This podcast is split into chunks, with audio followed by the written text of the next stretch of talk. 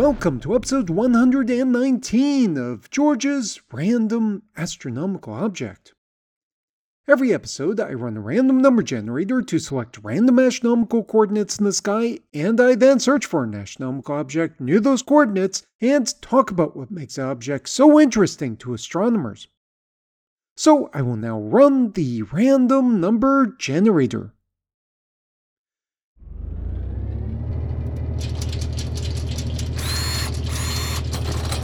Ball.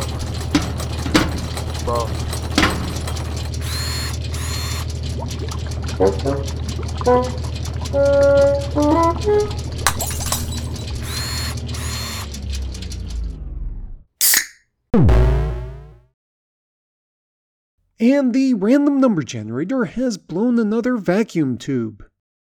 The next time I go to York, I'll need to stop by Ye Old Yorkshire Electrical and Wireless Supplies and buy a new one. In case you're interested, the store is located in the shambles between Marge's Blood Pudding Shop and the Viking and Medieval Souvenir Shoe Outlet.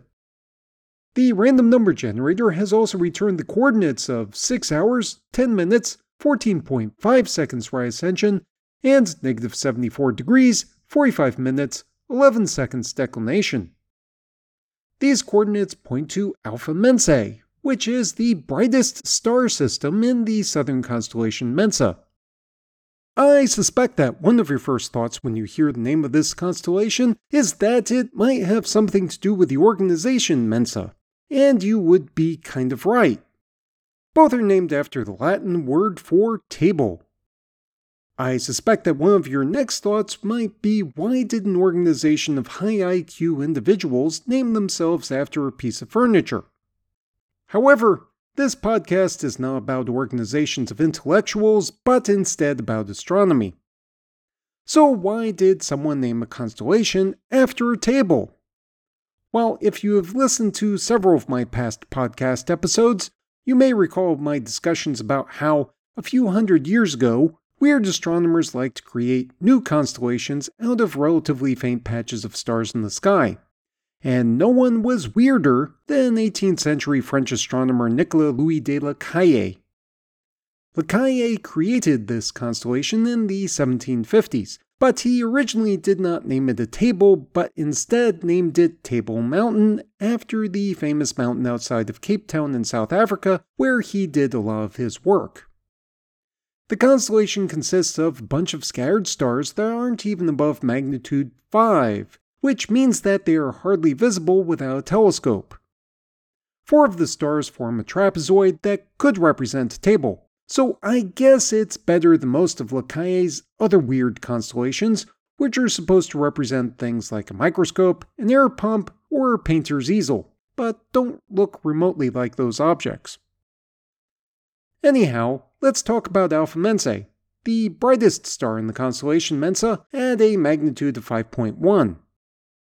This binary star system is located at a distance of 33.33 light years, or 10.22 parsecs, which is definitely shorter than the Kessel Run, and which definitely means that I get to use my Star Wars sound effects.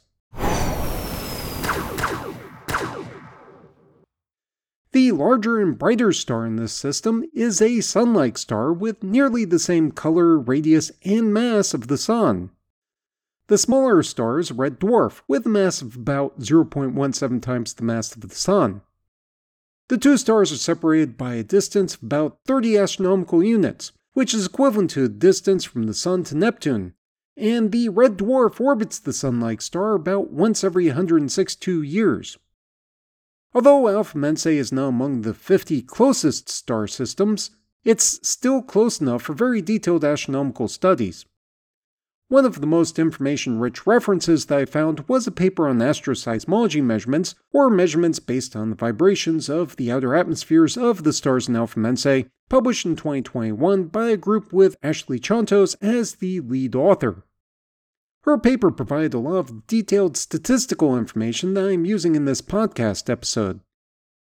However, aside from the fact that we learn a lot of detailed information about this star from Chontos' paper and other papers like it, we also get information that we can use to infer the properties of more distant stars where it may be more difficult to make such measurements.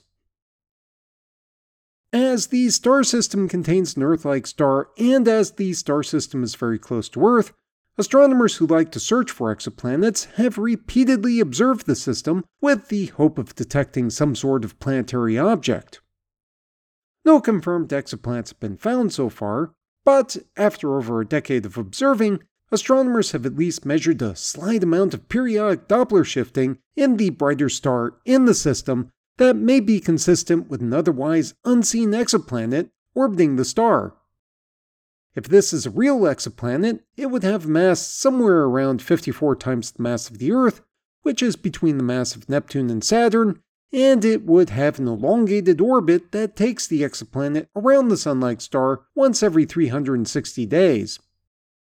In addition to this, astronomers may or may not have identified the presence of a debris disk which is a disk of dust that forms from collisions between objects such as comets and asteroids. This disk was initially identified by the presence of extended 160 micron emission in the system by the Herschel Space Observatory, which is very unusual as most debris disks are identified at infrared wavelengths between 20 to 100 microns. However, a subsequent analysis was enabled to demonstrate that the infrared emission from the star system was greater than what would be expected for the star itself. Although, as best as I can tell from some of the cryptic comments describing the results, that specific analysis had difficulty with detecting excess emission that only appears at really long infrared wavelengths. If this debris disk exists, the dust within the disk would have a temperature of about negative 250 degrees Celsius which would be very cold by debris disk standards. In any case, Alpha Mensae might be in one of the dumbest constellations in the Earth's sky, but it is an intriguing star system with a sun like star at its center. I look forward to the possible confirmation of either an exoplanet or debris disk in this system sometime in the future. The location on the Earth's surface corresponding to the position of Alpha Mensae in the sky is in the interior of Antarctica, which isn't all that surprising given how far south Alpha Mensae is.